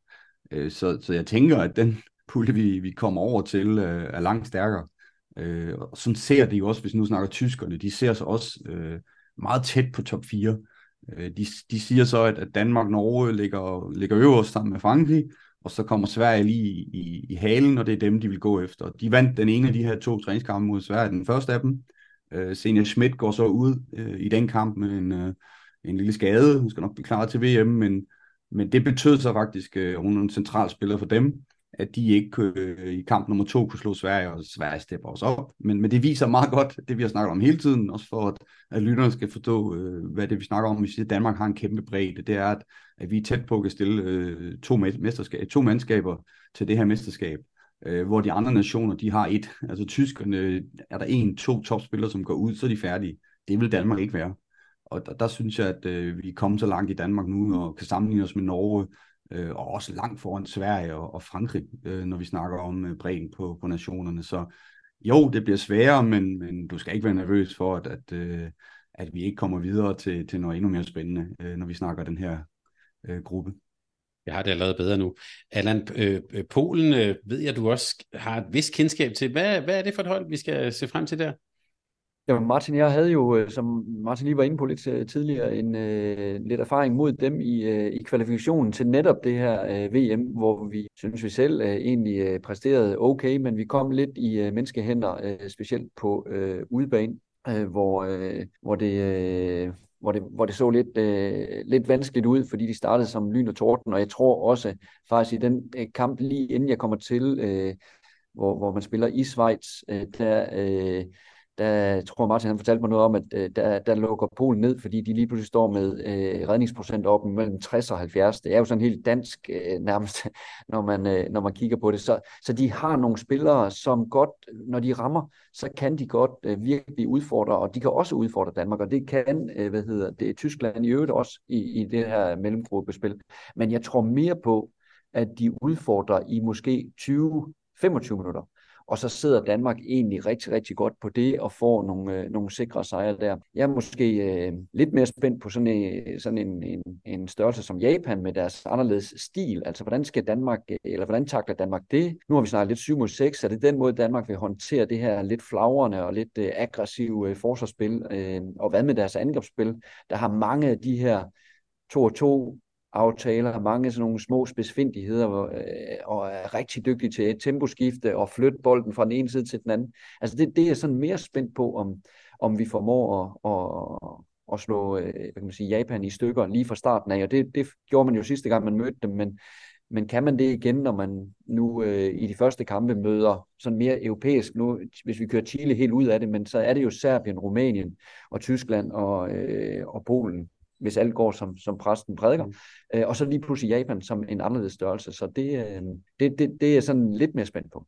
Jakob, af alle de seks nationer, vi nu har nævnt på Danmarks mulige vej mod en kvartfinale, hvem ser du så som den sværeste udfordring? Jamen, så tror jeg, det er Tyskland. Det tror jeg. Jeg synes, det er, det er også et rutineret hold, der har en, et, et, et, en, en god defensiv. Øhm, og et hold, der de er jo ikke så langt hjem, væk hjemmefra, så de kan jo næsten tillade sig at sige, at de skal på, på hjemmebane. Så, øhm, men altså, jeg tror også, at når vi øh, fylder øh, 12.000 mennesker ind i, ind i, ind i Jyske Bankboksen, og så, øh, så tror jeg, at Danmark de kommer til at stå rigtig, rigtig stærkt i forhold til det at finde de der 10 minutter i hver halvleg, hvor de, hvor de skal rykke foran. Så, øhm, så jeg tror, at, at de, de skal nok øh, blive udfordret. Der kommer også nogle kampe, hvor de kommer i problemer, men, men det at have 12.000 mennesker i ryggen, det, det kommer alt andet lige til at hjælpe på det. Og så Jacob, nu kommer vi til det, fordi nu, nu kunne jeg nemlig godt tænke mig, at når vi så kommer videre fra øh, mellemspillet, så kommer vi så til kvartfinaler, semifinaler og finaler, der vi også jo helt lykkeligvis er på plads i boksen. Så jeg bliver starte med dig. Hvordan du ser verdenstoppen. Og jeg kunne egentlig godt tænke mig, at I alle, øh, at I alle nævner sådan... Øh, i Børgesen, men i men hvad, hvem ser I som de oplagte semifinalister? Jeg gætter på, at tre af dem er I nok enige om, så jeg kunne også godt tænke mig, at I lige tager den fjerde med. Hvem jeg ser du som sådan en favoritter til semifinalerne? Jamen altså, vi, ja, vi er vel enige om, at det er Danmark, Frankrig og Norge, der er de, de tre udvalgte, og så er der jo, et, synes jeg, et, et, en gruppe af Polen, Ungarn, Sverige, Holland og Tyskland. Øhm, og øh, jeg synes jo, det kunne være meget sjovt med, med svenskerne. Altså, øh, det er også øh, nogle rutinerede spillere. Hvis Hackman ellers øh, løber 19 mål ind i hver kamp, så er de jo kommet langt jo. Så, øhm, så dem kunne jeg godt tænke mig, at, øh, at de rykkede med op i, i den pulje, fordi at, øh, det, er også, øh, det, det vil også give en, en, nogle gode kampe i, i, i boksen. Jeg synes faktisk, at, at, at, at vores landstræder-team, de er inde på noget rigtigt, når de siger, okay, i Danmark, der har vi jo nærmest kun spillere, vi har kun spillere, der har været med i Champions League. Det, det får en, en kæmpe betydning, synes jeg, når vi kigger på de her udviklingsting, der sker på landsholdene. Sverige har fået flere og flere med i Champions League. Det kan godt være, at Sabehof sådan noget får nogle, skal vi sige, dallerbakker i forhold til nogle store, store tæsk i kampene, men, men de får erfaring, øh, Polen får erfaring, og så videre, så videre, så videre. Og det vi ser også med, med Tyskland, det har været et projekt dernede de sidste fem år, at få flere spillere med øh, ud at spille Champions League. Det har de nu, vi ser Bidikheim gør det godt. Derfor tror jeg også, øh, som de andre på Tyskland, kommer med, sammen med Danmark. Øh, så har du Frankrig, øh, Norge, Øhm, du snakker helt op til semifinalerne, altså hvis vi, mm. vi, skal, vi skal tage de der otte hold, det vil jeg hellere starte med at sige, men det, det bliver øh, Holland også øh, ser, ser også stærke ud, selvom at det går lidt op og ned, og det er også noget mentalitetsting, men når, når runden går i gang, så er de klar. Spanien øh, har gjort det, det glimrende i, i et stykke tid. Øh, Ambros har fået sat lidt mere skik på forsvaret dernede. Øh, når Frankrig er blevet nævnt, Sverige, Ungarn, øh, Danmark, Tyskland, ja, så, så har vi de otte der. Hvem, hvem de sidste fire er, puha, altså jeg, jeg ser jo Danmark gå hele vejen, så, så det, det gør de selvfølgelig også til en semifinale. Det gør Norge også. Øh, øh, Frankrig, øh, den sidste. Øh, om det bliver Holland eller Sverige, eller Ungarn går ind og laver en kæmpe overraskelse, for det vil vi også for dem selv, tænker jeg, Allan. Øh, at, at man der vil, øh, vil se det som en kæmpe overraskelse, men, men de, de, er, de er derhen nu, hvor de, de slår Holland på, på anden dagen og, og gør det glimrende, så det kan være en outsider. Øh, men, men jeg ser, jeg ser, jeg ser Sverige som, ja, det er godt nok måske lidt kedeligt, det er det hele Skandinavien, vi skal have med øh, i, i semifinalerne der, men, men det er der, hvor at, øh, kvindehåndbolden står lige nu. Og Allan, Ungarn, jeg kan sige, du er jo, øh, Martin indledte jeg med at fortælle, han har været med i mange år, så kan jeg så sige, Martin og jeg vil hver eneste slutrunde har vi talt om, nu kommer Ungarn. Øh, og, og, og vi har talt om de meget dygtige øh, unge spillere, ungdomslutrunderne og så videre. Du har også, øh, ja faktisk jo et par stykker på dit hold af dem, vi egentlig taler om her. Og så der har vi lidt været, nu kommer Ungarn, men apropos VM-historien, når man ser tilbage, Ungarn er jo også evigt uheldige. Øh, så ja, hvad skal vi, øh, what to make of Ungarn, kunne man næsten sige. Ja, altså jeg vil sige, at øh, inden øh, de her træningskampe mod øh, Holland, som lige er blevet afviklet, der, der, der havde jeg ikke sådan den helt store øh, tro på, at Ungarn øh, skulle gøre noget stort i år. Men, men de resultater der, øh, som jo i øvrigt var uden øh, Katrin Kløjber fra, fra, fra min klub af, øh, så, så tænker jeg, hvad, hvad er det, de lige har gang i, og, og i øvrigt også Øh, Øh, den, øh, vores øh, målvogter i øh, Kinga har jo været ude og heller ikke med i slutrunden, øh, som vel normalt er deres øh, første målvogter. Så, så øh, det har overrasket mig lidt, men øh, jeg kan så sige, at, at øh, fornemmelserne og øh, stemningen omkring landsholdet hernede øh, er, at de tror på, at de kan gå hen og overraske, øh, og at de kan, øh, hvad kan man sige, øh, få den her gode øh, energi og power ind i det. Øh, og det øh, håber jeg selvfølgelig for, for Ungarn, øh, medmindre de skal møde Danmark. Øh, men, øh, men ellers så, så synes jeg også, at de har nogle spillere, og de har også nogle spillere, øh, synes jeg, til, til, til den slutrunde her med, med Juhas og Kusora, som, som kan lave noget mål, lidt ligesom Kløjber kan, ud af meget, meget, meget lidt. Øh, så, men jeg tror, det står og falder med, øh, hvor godt øh, Vito Blanca i målet kommer til at stå. Og, og hvis hun står, som hun gjorde mod Gør, jamen så, øh, så ser det fornuftigt ud for Ungarn. Altså dine tanker om Ungarn, det er jo, øh, ja, øh, hvad kan man sige, det er sådan der, vi taber vores hjerte altid, så ja, det gør vi sikkert også igen, men lad mig høre dine tanker. Jamen det handler jo om, at, øh, og nu er øh, det er også sådan, at de har fået lidt unge spillere med øh, op igennem systemet, øh, prøver lidt øh, nu med, med nogle af de unge, og det, det er også øh, spillere fra Allands klub. Øh, Simon, som, som er med nu og, skal prøve at være lidt, lidt playmaker, gjorde det glimrende her mod, mod Holland. Øh, det, det, vi har savnet, det er, at alle de her, altså hun er MVP øh, i sidste U19-mesterskab, øh, EM, og øh, hvorfor kan man ikke få en MVP på, på U19 der? Altså det er foran Scalione, og det er foran øh, masser af dygtige spillere, som hun går ind og beviser sit værd. Selvfølgelig kan hun gå ind her til VM og, og få en rolle, og det har man ikke formået i Ungarn før. Jeg tror, det ligger meget på det mentale, der er kæmpe. Øh, det ved Allan også. Øh, landet står på ryggen af de her spillere, for at de skal levere nogle resultater. Øh, vi så det senest, da herholdet havde hjemmebane, hvor de floppede jo fuldstændigt. Det pres der har man ikke kunne stå imod. Nu ligesom om, at, at forventningspresset for, for det ungarske publikum er, det er ikke så stort, som det har været i forhold til, at nu skal der leveres resultater. Men man er ligesom om taget det med, at vi er ikke bedre, end vi er. Og det er ligesom om, at det har løsnet lidt op, øh, set udefra i forhold til, til det her landshold. Øh, vi har selv snakket en del med landstrænerne nede af landet, og, og der har været et kæmpe forventningspres igennem de sidste årtier i forhold til, at nu skulle det være. Så det er jo ikke kun også øh, Thomas, der har siddet udefra og tænkt, altså med alle de gode ungdomshold, øh, de vinder jo stort set alle mesterskaberne og har masser af dygtige spillere individuelt. Hvorfor kan de ikke komme videre på seniorerne? Og der tror jeg, at vi vil se det næste skridt nu, og så må ikke lurer mig, om man ikke forstår ideen i at tage de lidt mere yngre spillere med og få dem integreret på holdene, og så øh, kan få lavet nogle resultater. Men øh, jeg tror, øh, jeg tror, som Allen siger, det her målvogter-paradox, øh, som jo også har ligget der i de andre øh, mesterskaber, de har ikke haft gode målvogter. det, det virker faktisk til, at Bio har, øh, efter at hun står alene, og det gør hun endnu, sådan rent, øh, i forhold til det mentale, det er hende eller ingen. Og der kan man sige, at det har virkelig løftet til hendes niveau, for hun var ikke god inden, da der var den her konkurrence om, hvem af de to Kinga og hende er bedst, øh, også på landsholdet. Øh, og det er lidt ligesom om, hun har fået en ro, jamen det, det skal være mig, og hvis jeg ikke præsterer, så, og det ser vi jo nogle gange. Om hun kan gøre det igennem hele helt mesterskab, det ved jeg ikke, men jeg tror, hun kan gøre det til, at de kan komme, komme op og, og, og drille de store nationer. Og Jakob, nu bevæger vi os helt op i toppen. Vi skal sige lidt om Norge og Frankrig. Og lad os bare starte med, med nordmændene, dem får du lov at sige lidt om. Når man ser truppen, øh, et lidt, kan man sige, begyndende, måske lige frem generationsskifte, der er i hvert fald et par nye navne med, men når man kigger ned over listen af nordmænd, så er der også, lad os bare sige, mange kendte navne. Jakob, nordmændene, hvad pokker, hvad, hvad kan vi sige om dem? Hvad, og, og hvordan ser du dem egentlig? Jamen altså, de er, de er jo bare øh, en slutrunde nation, som øh, selvom at de har skader og folk ude med graviditet og sådan noget, så er de der bare, når det gælder. Og øh, meget, meget stærkt øh, struktureret i forhold til alt, hvad de foretager sig fra det spilmæssige til det personlighedsmæssige, alt det, der foregår mellem kampene, og de, øh, de ved, hvad der skal til. De øh, ved også, hvem der trækker i karakter, når det gælder.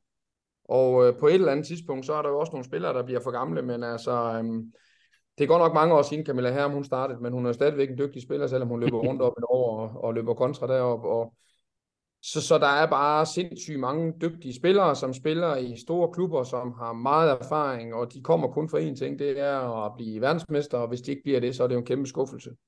Så, øhm, så presset ligger jo også på dem, og så vil jeg sige, at, at jeg synes jo, der, der kommer til at være et stort... Øh, man kommer selvfølgelig til at kigge meget på, om Lunde hun bliver klar, fordi hun er... Øh, det ved jeg ikke, om jeg skal sige, at hun er altafgørende, men det, jeg vil da i hvert fald sige, at øh, det vil være en, det vil være en katastrofe for dem, hvis hun ikke bliver klar til at spille.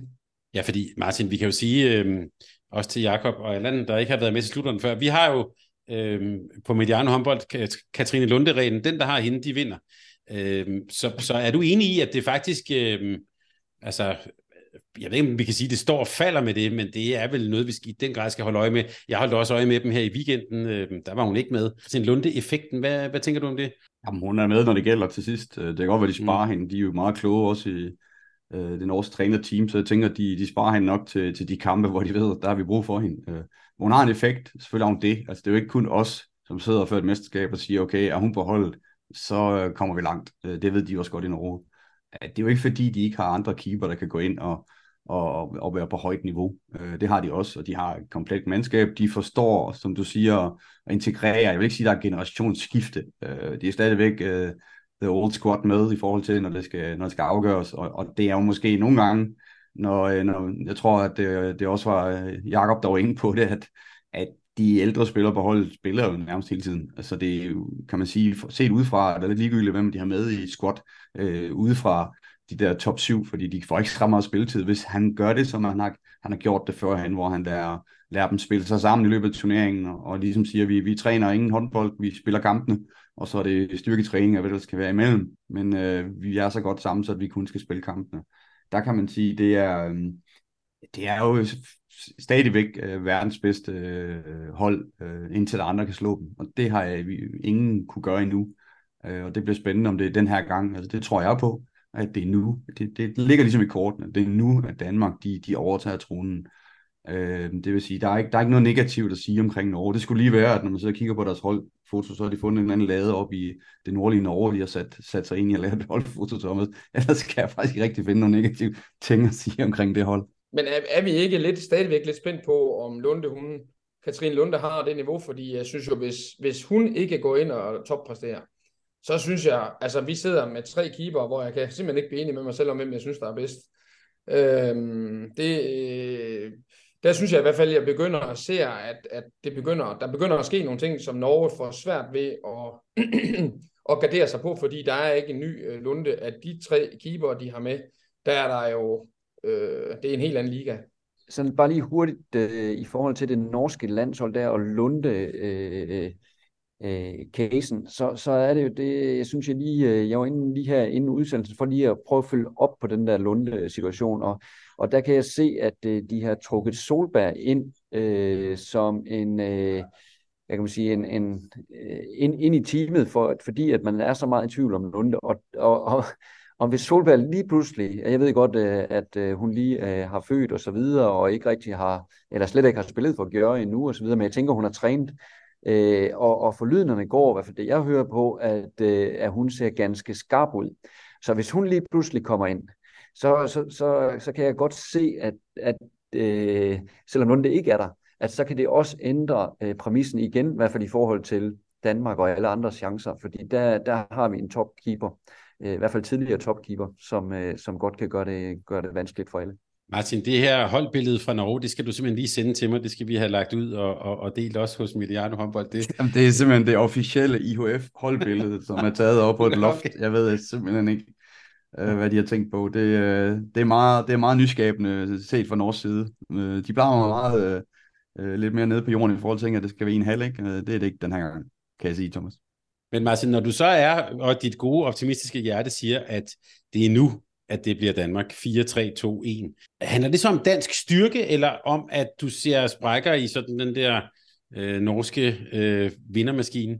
Jeg synes faktisk, at øh, til EM, der var der meget, øh, der var vi meget tæt på. Altså det, det er vores egen skyld, vil jeg sige, at vi ikke, øh, vi ikke tager trofæet. Og, og det handler det om den her tålmodighed, når man går fra, fra kontospil over etableret spil, at forståelsen af, at, at man skal have lidt mere tålmodighed der, så, så havde vi også vundet den kamp. Øh, for vi havde Norge i vores hulehånd på, på mange øh, parametre i, i den slutrunde. Det tror jeg også giver den fornødende selvtillid til, at Danmark nu går ind og siger, men øh, det, er, det er nu, vi gør det, og der er også noget hjemmebane, Thomas, som, som spiller ind i det, øh, i forhold til, hvordan øh, man skal have troen på tingene. Vi, vi har set det på herresiden, vi, vi kommer til at se det på kvindesiden også, hvordan man øh, med det materiale, som vi har nu, øh, som ikke har været bedre i kan det være, det er 19 år, vi ikke har fået den her guldmedalje, eller hvor lang tid er det? Jamen, øh, det er jo også der, hvor vi er, at det har taget så mange år at bygge øh, den kæmpe bredde op, som vi har nu, og vi, vi vil være, vi vil være noget pessimistisk, vil jeg sige, hvis vi skulle sidde her og ikke og tro på, at Danmark kan gå hele vejen, fordi det har vi mulighederne for. Så selvfølgelig skal vi tro på det. Der kan være nogle ting undervejs, som gør, at, at det ikke lykkes. Øh, vi kan ikke spå om alting, hvad der kan ske i sådan et mesterskab, men at tingene tilstand, som de er lige nu, øh, Danmark måler op mod Norge, så vinder Danmark det vil jeg være ked af at sætte min børneopsparing på. Når jeg, når jeg kigger ned over holdet, så synes jeg, så synes jeg altså, de har... Det er godt nok nogle erfarne tøser og nogle dygtige spillere, og, og hvis vi sådan ligefrem øh, øh, synes, at vi har et endnu bedre hold end, øh, end det norske, så... Øh, altså, ja, men, jeg, men jeg vil så sige sådan, at jeg, jeg tager præmissen med. Vi spiller på hjemmebane. Der er 12.000 mennesker i hallen. Jeg synes faktisk på målmandspositionen, at vi har bedre keeper. Vi er også bredere, mere på bredden. Men når det så er sagt, så vil jeg ikke sidde, så vil jeg ikke sidde og kigge på de resterende spillere og sige, at vi har et bedre hold, hvis man tænker på, at nu er mørk, eller man kan tage en venstre bak og så sige, okay, men hvis øh, vi ser, hvordan Bræstil hun har spillet, eller hendes alternativ, det er bakker ud i ikast, øh, så har de godt nok nogle kvalitetsspillere, og sådan er det jo på alle positioner. Der er selvfølgelig også øh, fløjspillere, hvor man kan sige, er de sårbare? Ja, det er de. Øh, men, men, men det er klart, målmandspositionen, som altid har været det danske, eller i mange år har været det danske problem, det har vi jo, øh, der har vi jo flyttet os fra at være der, hvor vi ikke havde øh, det, der skulle til, til lige pludselig at være både på bredden, men også på niveauet på øh, internationalt top, topniveau. Så øhm, det, det, ligger til, øh, det ligger selvfølgelig til Danmark, men det kræver lige, at der er 12.000 mennesker, der gider gå ind og bakke dem op, så har vi en kæmpe fordel. God opfordring. Nu har vi faktisk allerede taget fat på det, jeg vil kalde sådan øh, dagens sidste, øh, sidste punkt, hvor jeg vil bede jer sådan komme med nogle sådan lidt forudsigelser. Men Allan, vi mangler faktisk lige at putte lidt ord på franskmændene, som jeg tænker, dem kan, dem kan man aldrig helt skrive ud. Altså nogle gange så ryger de jo ud, som for eksempel i Japan, der gik de ikke engang videre fra den indledende runde, og så andre gange bliver de verdensmestre. Altså, og dengang i Japan, ja, så blev de så olympiske mester kort tid efter. Altså Frankrig, det, ja, ved vi overhovedet nogensinde, hvor vi har Olivier Krumholz og hans hold? Nej, altså det historisk set, der, der har du jo nærmest selv svaret på det spørgsmål. Mm. Og, øh, men, men jeg synes, at når jeg kigger på, øh, på landsholdet der, øh, eller det de stiller op med nu, jeg synes, der er mange øh, spændende øh, profiler. Altså et af det, øh, målvogterne med, med både Sarko og Glauser, jamen det er også nogen, der kan gøre det rigtig, rigtig grimt ved, ved alle modstandere. Vi har deres... Øh, deres bagkæde, specielt deres højrehåndede, synes jeg, altså Horasek, der har været rigtig god øh, i den franske liga. Øh, Granvaux, også øh, en ung, spændende spiller, som, som, som jeg fulgte dengang jeg var i Frankrig, og, øh, og selvfølgelig også har fulgt nu i hendes tid i, øh, der. Øh, Mingo har, har jeg lige været imod nu her. Øh, Nokandi, Canon, Sardi. Altså, de har nogle spillere, øh, som bare er øh, ekstraordinære på de rigtig gode dage. Og det, jeg er spændt på i forhold til Frankrig, det er, om de øh, Øh, eksperimenterer med det her med højrehåndet på, øh, på højre bak, fordi at deres, deres højre baks, det er Flip, som øh, måske ikke har haft den, den bedste tid øh, i den sæson her. Det er en øh, Sajan Ugulang fra, fra Viper, som heller ikke har haft helt det høje, og så er det Orlan Ahanda fra, fra Nantes, som jeg selv trænede for nogle år siden. Så, så det, det, der mangler lige lidt, synes jeg. Øh, på stregen ser de rigtig, rigtig stærke ud, så hvis de kan spille med mange streger der, og hvis det giver en naturlig overvægt, jamen så kunne det det være. Men, men, øh, men jeg synes, de har nogle, de har nogle ting, som gør, at øh, hvis Danmark skal møde dem i en semifinal, øh, så vil jeg være meget, meget, meget spændt på det, og også på grund af den erfaring, der sidder på den anden bænk.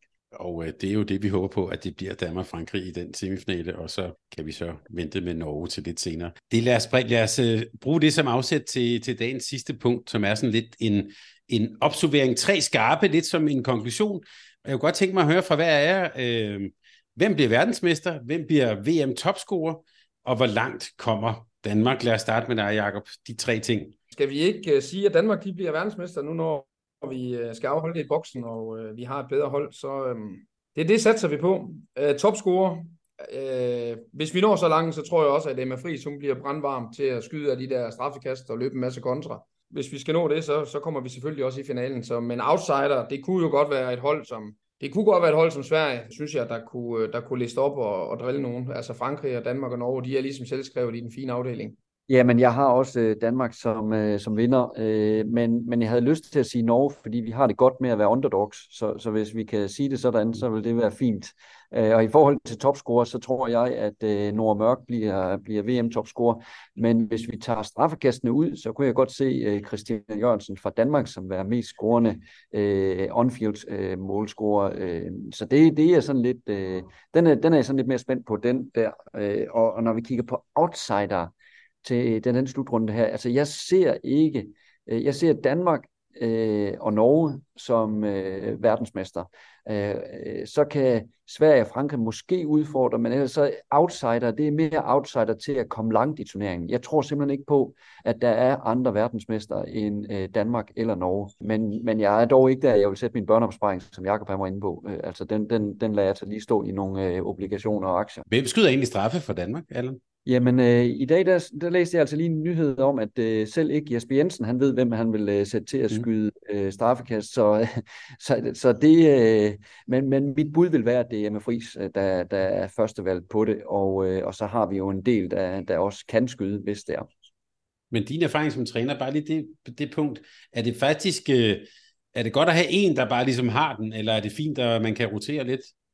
Ja, det kommer lidt an på. Altså for mig sådan, som træner, der har det været meget forskelligt fra hold til hold i forhold til, øh, øh, hvilke spillere du havde. Øh, på et tidspunkt, der, der var der en statistik, og det kan jeg huske, da jeg var træner i Viborg, at der var sådan, øh, når vi kiggede på vores egen skytter, at øh, straffeskud eller kast øh, nummer tre, hvis man har scoret på de to første, der var en højere risiko for, at man brændte øh, skud nummer tre. Så derfor så valgte vi, at øh, når man skulle skyde øh, straffekast nummer tre, så, så afbrød vi den med en anden dygtig skytte, og så gik vi tilbage derfra. Så der var sådan lidt, øh, det var måske lige så meget mentalt, men, øh, men man kan selvfølgelig nørde i det, når man har flere dygtige skytter, også i forhold til målvogterne, som vi ved øh, forbereder sig enormt meget på den her direkte duel. Det tror jeg, Sandra Troff blandt andet kan, kan fortælle lidt om, for hvis der er noget, hun er dygtig til, så er det, så er det på den der øh, duel der. Og her til sidst, Martin, så er det, så er det din tur, og også lidt om, hvorfor Costa Rica kommer langt. Hvem har du som verdensmester topscorer, og hvor langt kommer Danmark? Jamen, det har jeg jo sagt mange gange, at Danmark de bliver verdensmester. Øh, I forhold til topscoren, der er jeg ret sikker på, at, at det bliver Emma Friis, der skyder straffekast, og det er hende, der har flest kilometer i benene i forhold til øh, Nord Mørk, så sætter mine penge på, at det er hende, der bliver topscorer. Og øh, jeg vil også sige sådan, i forhold til dem, der skal skyde, sådan rent kast teknisk, så er det Emma Friis, der har den bedste øh, teknik i forhold til at skjule skuddene, i forhold til den der coolness, som hun har oparbejdet over de sidste år, hvor man måske før han var lidt mere nervøs for hendes øh, mentale tilstand, der må jeg sige, hun er, hun er blevet frygten cool. Øh, det viser også hendes valg. Nu skal vi ikke ind på øh, alt omkring hende, men hendes, hendes transfer til, til romansk håndbold, og turde gøre det, springe ud på åbent hav og sådan, og hun er, hun er blevet rigtig cool. Så jeg sætter min lid til, at uh, det gjorde jeg øvrigt også inden uh, EM, Thomas, men uh, jeg ved ikke, om Vil man lytte? Ja. og, uh, og hvor langt, uh, ja, altså de der outsider-syndrom, som vi selvfølgelig gerne, altså det er jo det, jeg ser frem til. Uh, hvem er det, der går ind og overrasker til, til det her mesterskab? Det kan både være individuelt, men også uh, kollektivt. Ja jeg ved godt, Japan kan, kan de overraske, men altså, jeg tror, de, de kommer til at lave noget i starten af turneringen, noget, som, som kan blive spændende at følge. Øhm, og så har vi været inde på alle de andre omkring tyskerne. Er det tættest, de nogensinde har været på at kunne springe på en, en top 4? Øhm, og kan det så give vinger til, at man kan, kan gøre noget ekstraordinært? Øh, og det vil jo være at slå nogle af de navne, som alle også er så sikre på som jeg, at de går hele vejen. Øh, men det ved man ikke. Øh, Ungarn, altså det er jo en nation, som kan lave mirakler indimellem, øh, hvis de virkelig, altså det har de gjort førhen, øh, historikken i forhold til OL og hvad vi ellers har øh, at binde dem op på. Så det kan være, det kommer igen. Øh, vi har nævnt Kroatien, hvordan de kunne gøre det øh, under en coronatid. Øh, er der andre for, for vinger? Det er, jamen, det er jo virkelig det, vi ser frem til, Thomas. Hvad er, hvad er det, der kan ske af noget ekstraordinært? Det, det glæder vi til. Martin, Jakob og Allan, I har gjort præcis det, I skulle, nemlig at gøre ventetiden til VM lidt kortere, men også at bare man får lyst til at glæde sig endnu mere. Det skal I have. Tusind tak for. Tak fordi I var med. Selv tak. Kom. Og lidt ro i maven fik jeg også, Martin, undervejs. Det, det er godt. Men, det er jeg glad for. men øh, jeg vil bare sige til jer og til, og til lytterne, nu starter VM, og øh, vi ses jo simpelthen i boksen. Vi lader Allan være i, øh, i, i Budapest. Han er ellers inviteret, men han har også noget at, at gøre i Ungarn. Men vi andre ses jo i, i boksen undervejs, og det vil jeg simpelthen glæde mig til. Og så vil jeg også lige advare jer, når jeg ser håndbold, så, øh, så kan jeg godt finde på at råbe højt, og, og sådan noget, specielt når det gælder noget. Så nu er I advaret, hvis vi skal sidde ved siden af hinanden i boksen. Jamen, det er der ikke nogen af os andre tre, der kan finde på. og jeg har altid, specielt måske Allan oplevede ham som meget afdæmpet. Øhm, så det, så øhm, det glæder vi os til. Tak fordi I var med her, og øh, på gensyn i boksen og til VM. Tak fordi du lyttede til en podcast fra Mediano Håndbold. Hvis du kunne lide udsendelsen, så husk at abonnere på Mediano Håndbold, der hvor du hører din podcast. Så får du den seneste udsendelse serveret direkte til dig. Du må gerne fortælle dine venner om os, og husk at følge os på Facebook, Twitter og Instagram. Mediano håndbold kan lade sig gøre på grund af Sparkassen Kronjylland. De er med Mediano håndbold og det kvindelige danske landshold. Tak fordi du lyttede med.